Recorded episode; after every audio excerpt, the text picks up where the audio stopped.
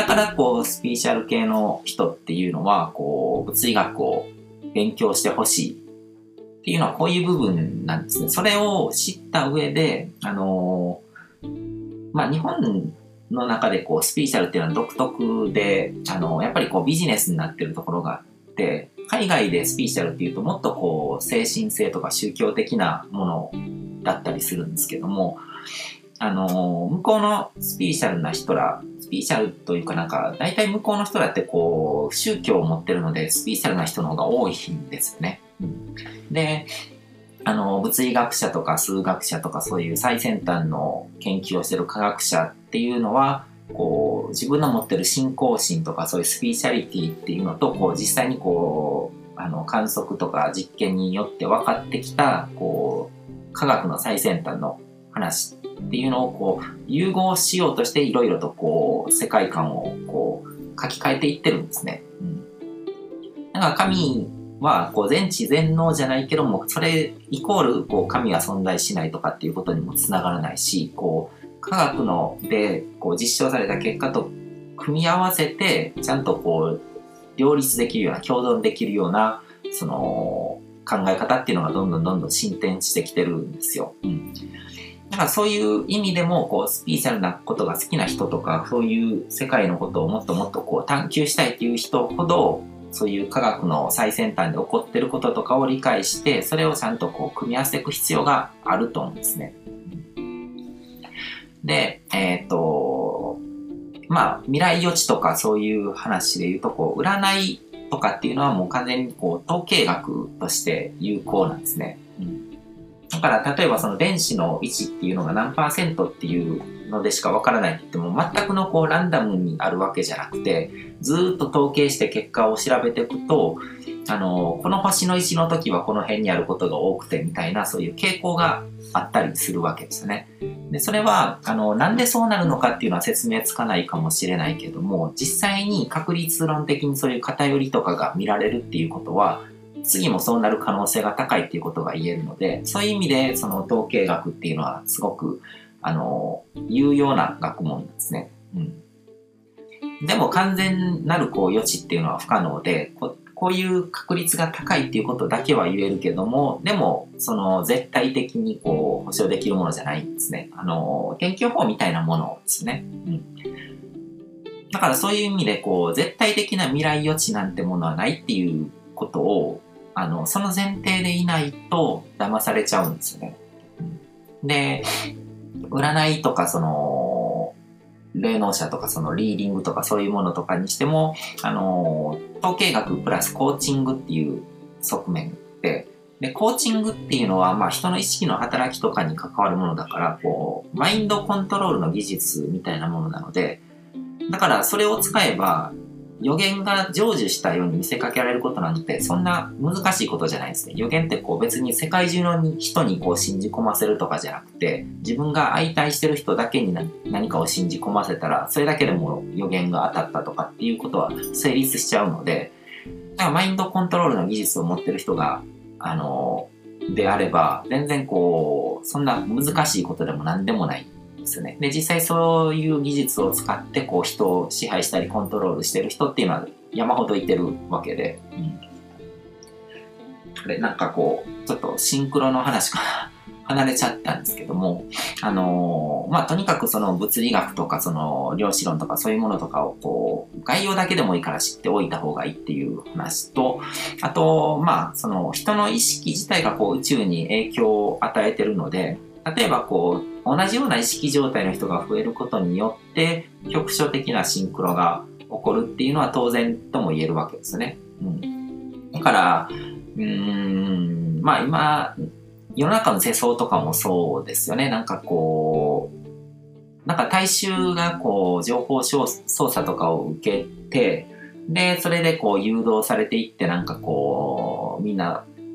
他の国に勝たないといけないみたいな、こう、愛国心が強まったりとかすると、なんか世相がこう、戦争とかに向かっていったりとかするっていうのも、一つのこう、シンクロみたいな、こう、共鳴の現象とも言えるわけで、うん、その辺とか別に不思議なことでも何でもなくて、こう、当たり前に起こってることですよね。同じような考えの人たちが集まることによって物事がそっちに動きやすくなったりとか、だから、あの、権力者っていうのはそう、あの、マスコミとか、そのテレビとか、そういうものを使って情報操作をするわけですよね。うん。まあ、その、シンクロとの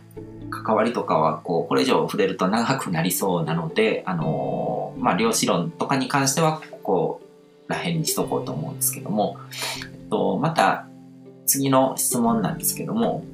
あのー、まあ、シンクロとかもこう次元の低いところではわからないけども、次元の高いところでは繋がってるということもあるんでしょうかみたいな感じの、あのー、メッセージが来てたんですけども、あのー、抽象度のレベルで考えてもそれはよくありますよね。こう、抽象度ってこう視点を上げることなので、こう、ここで、こう、地面の目線で見れたら何が何かわからないけど、こう、空に上がっていくと、あ、こういう形をしてたのかとか、こういう形の一部だったのか、みたいなことが分かったりするのと同じで、でそれは別に次元が変わらなくても、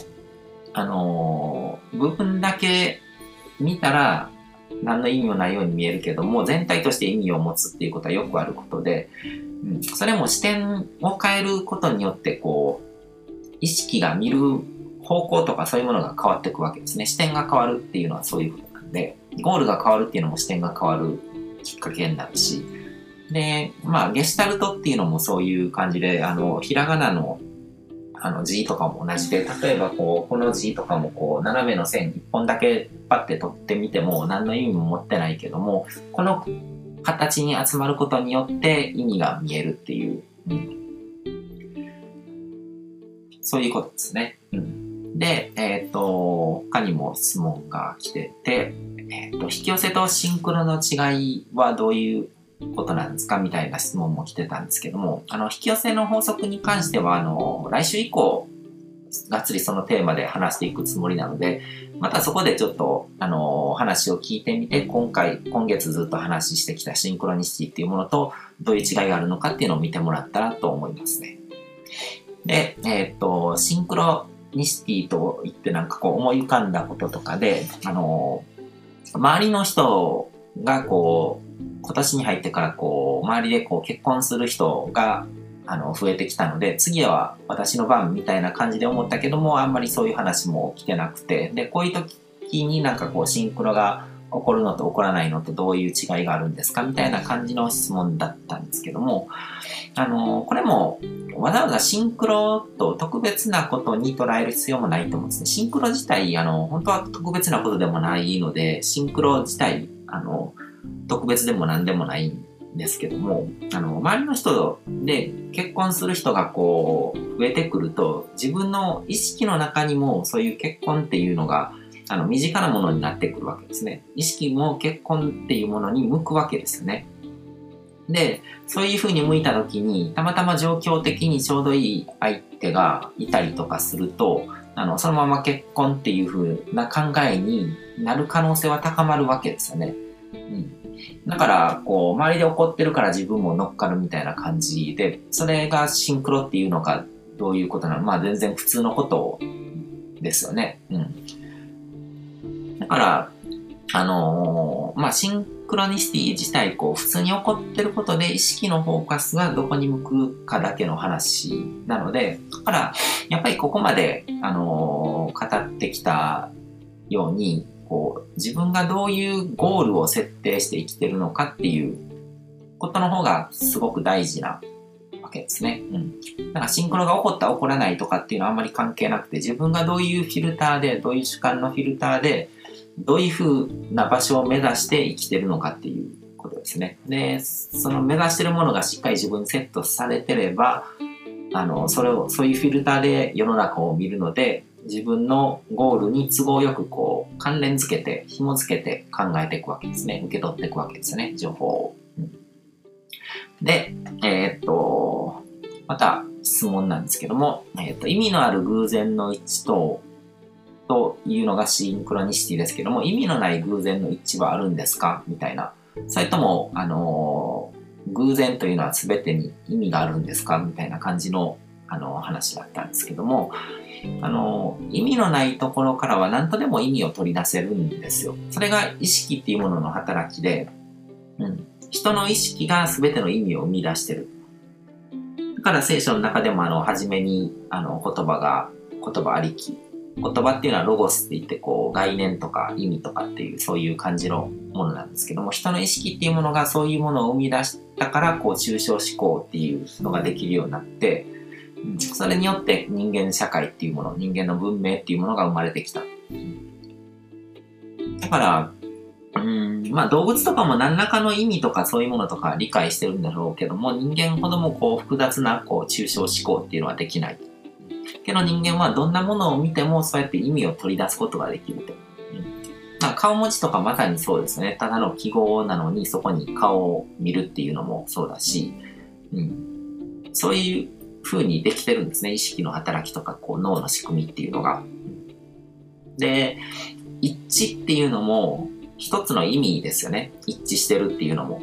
だから何をどういう風に見ても何らかの一致は見出せるんですよ。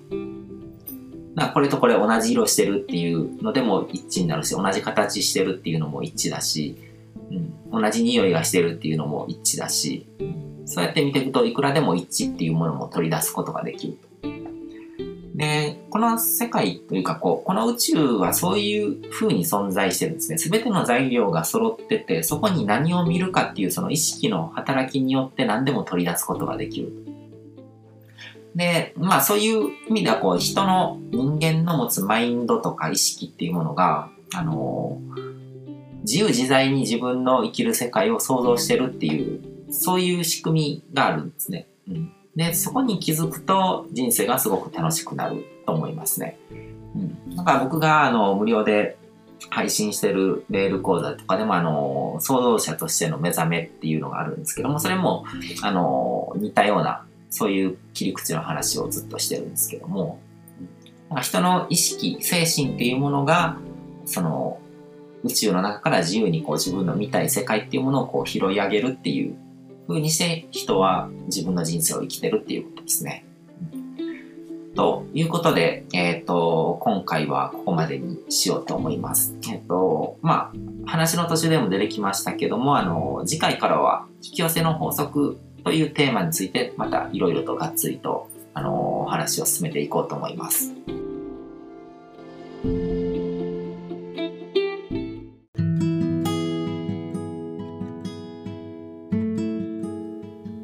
今回も最後まで聞いていただいてどうもありがとうございます。チャンネルの説明ページの方に僕が提供している悟り式コーチングの最初の2ヶ月分を無料で受講できる案内があります。ゴール設定とアファメーションについて詳しく解説してるんですけども僕自身もこれらのことを本格的に取り組み始めてでそれで大きく人生を変えたという経験があるのであのまだ受講したことがない方であったりとかこのタイミングでピンとくる方はぜひ登録して体験してみてください。また僕がどんな人間なのかを簡単に知ってもらえる2分ほどで読める会員プロフィールのリンクも貼ってます。僕自身がインターネットを通じた出会いによって自分の人生を大きく変えたので、この出会いがあなたの人生を変える良いものになることを願ってます。ではまた次の放送でお会いしましょう。